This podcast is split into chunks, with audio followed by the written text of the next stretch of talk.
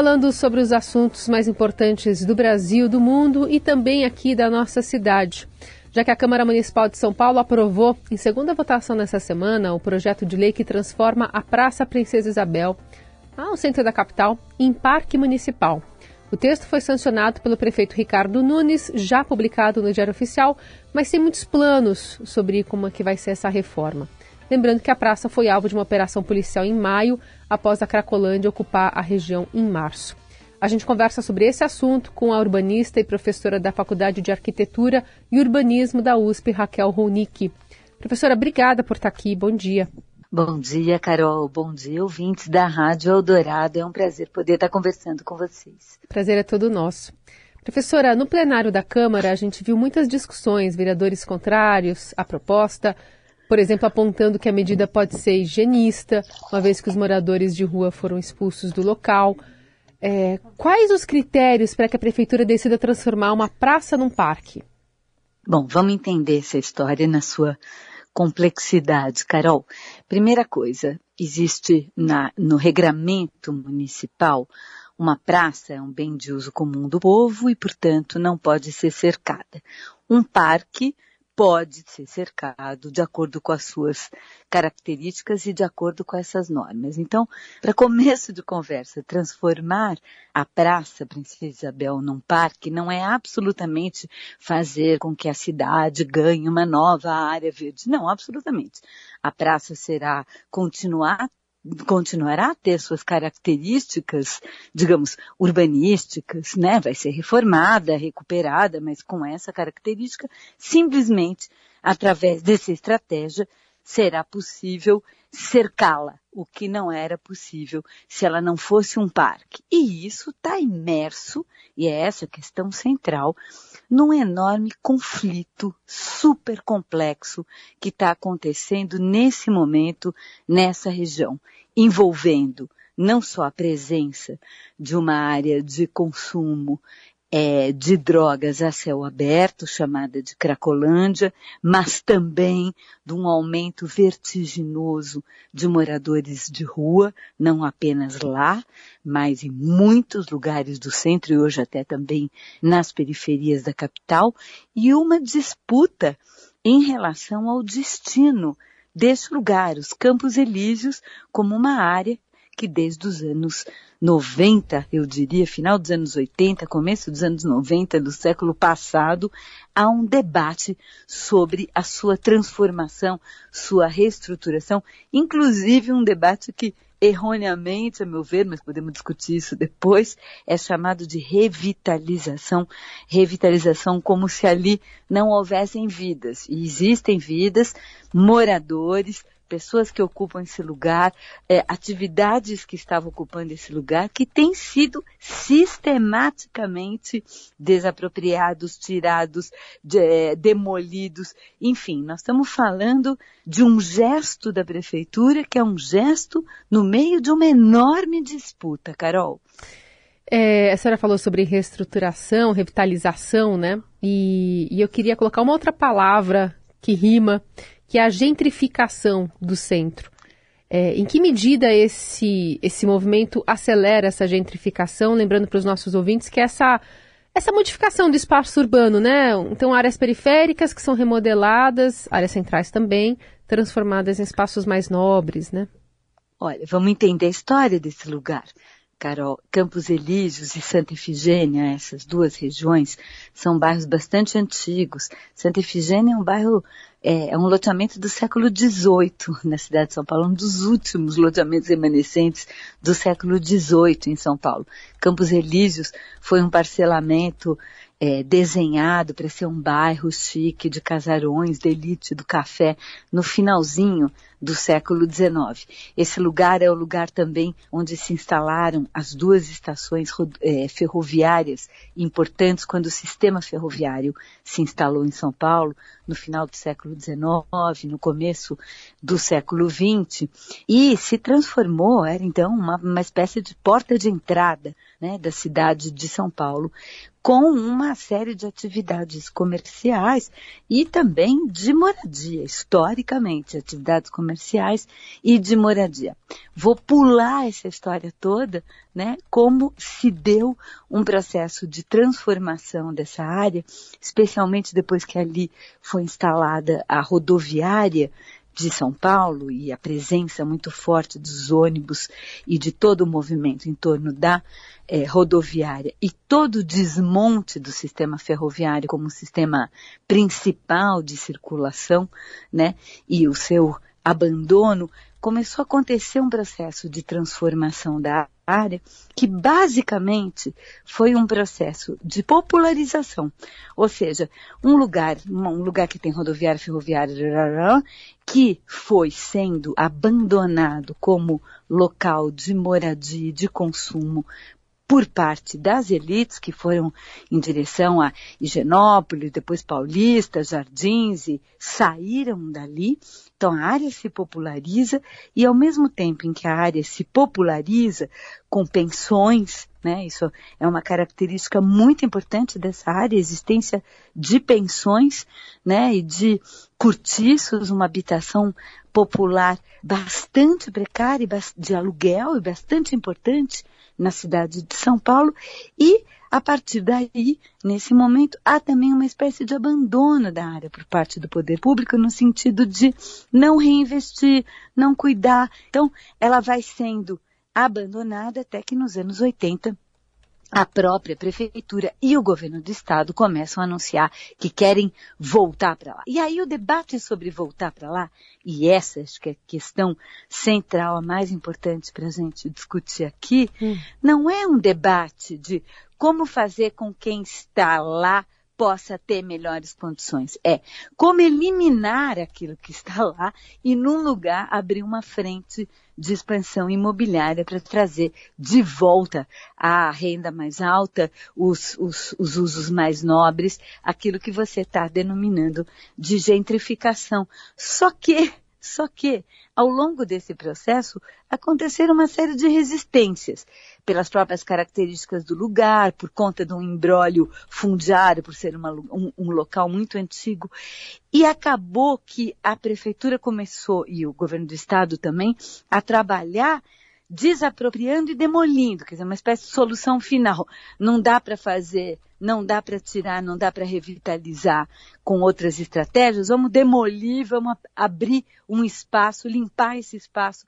E essas demolições, ficando ali também, abandonadas também, começaram a atrair os abandonados da cidade, aquelas pessoas que não têm onde viver, onde morar, que sofrem enormes enormes processos de discriminação, de abandono e de não acolhimento nas suas famílias, nas suas vidas e pelo Estado também. Ali então se forma né, o chamado fluxo da Cracolândia, que, que é muito marcado por essas características. E com isso, estou terminando, a existência dessa área de consumo de álcool e crack e outras drogas acaba se transformando numa justificativa para que eh, se trabalhe ali, se trate aqui, em função da existência das drogas, da forma mais violenta possível, com bomba, com destruição, com arrancar, com absolutamente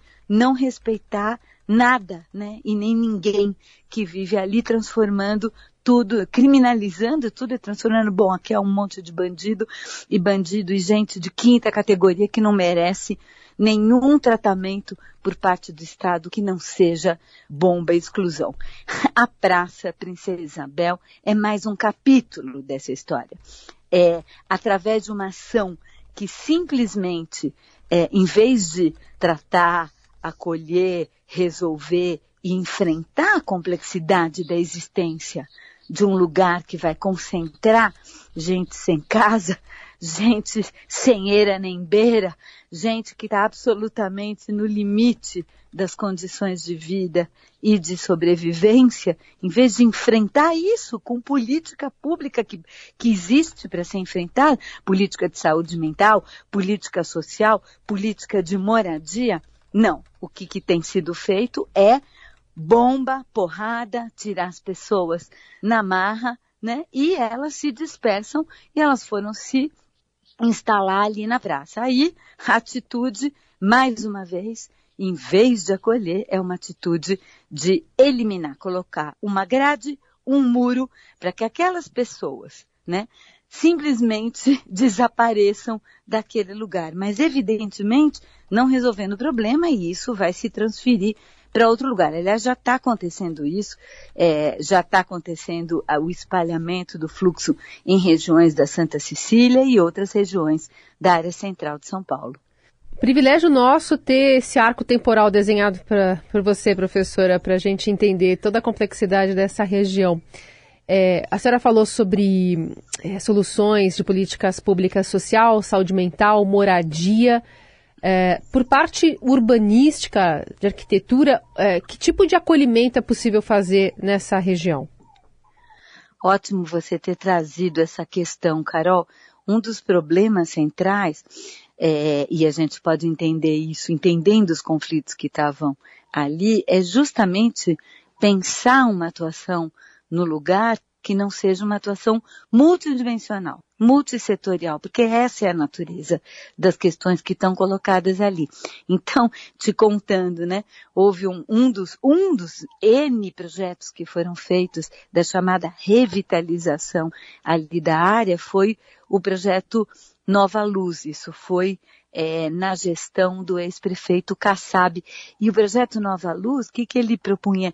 Ele propunha que o é, setor imobiliário pudesse ele mesmo desapropriar as áreas e reconstruir para os seus produtos, né, para os seus produtos imobiliários. Isso gerou é, duas reações muito importantes, uma dos comerciantes de Santa Efigênia, que simplesmente falaram, que história é essa de abrir esse lugar para que ele possa ser desapropriado pelos privados, nós existimos. Santa Efigênia é um dos maiores PIBs comerciais é, de São Paulo e do Brasil, na verdade, né? Se a gente for pensar, quer dizer, dizer que esse lugar pode simplesmente desaparecer é uma absoluta fantasia, mas também de moradores da região que estavam morando em ocupações, porque ali, no próprio plano diretor, foram estabelecidas zonas especiais de interesse social, ou seja, áreas destinadas para moradia social. Né? E isso não estava absolutamente sendo respeitado. E aí houve uma reação, o projeto não foi para frente, o projeto foi suspenso, inclusive através de ações é, na justiça. E a reação, digamos, do governo do estado a partir dali foi falar, ah, tá, então vamos lançar uma PPP de habitação. E lançou a ideia de que sim, vamos lançar é, moradia, teoricamente, moradia social na área central, trazendo gente para morar no centro. Bom, primeiro, ignorando que já tem gente morando no centro de uma maneira muito precária e que me merece morar melhor, né? Então, só, só para esclarecer, professora, essa, essa iniciativa é aquela que a prefeitura anunciou que vai comprar alguns apartamentos prontos, pulverizar é, hum, a realocação? Não, não. Não, não, essa é nova. O ah, que eu estou tá. falando, a PPP habitacional é uma iniciativa que foi lançada pelo governo do estado. Ah, tá bom, que inclusive já, com, já construiu algumas torres ali na região dos Campos Elíseos. Uhum. Acho que os ouvintes que passaram por lá já devem ter visto, né? São torres habitacionais que foram destinadas para pessoas que trabalham no centro e não moram no centro, né? E que é uma faixa de renda, é, digamos, é uma habitação subsidiada, não uhum. é uma uhum. habitação de mercado, faz parte da política, mas a coisa mais maluca, Carol, é que para poder construir essas torres, se tirou gente que morava em pensão e cortiço, sem dar nenhuma alternativa para elas. E essas pessoas estão nas ruas, nas ruas. E no lugar ficou construído torres habitacionais para pessoas que, que moravam na periferia e trabalham no centro irem lá em nome da ideia do adensamento populacional, trazer gente para morar no centro, mas sem levar em consideração o que, que são as urgências e as demandas do lugar. Então, é, em relação a isso e contra isso, um grupo de entidades que chama Fórum Mundaréu da Luz, que tem coletivos de cultura, de saúde mental, de urbanismo, de habitação, de preservação histórica, se organizaram para imaginar conjuntamente com os moradores um projeto para esse lugar. Ele se chama Campos Elíseos Vivo.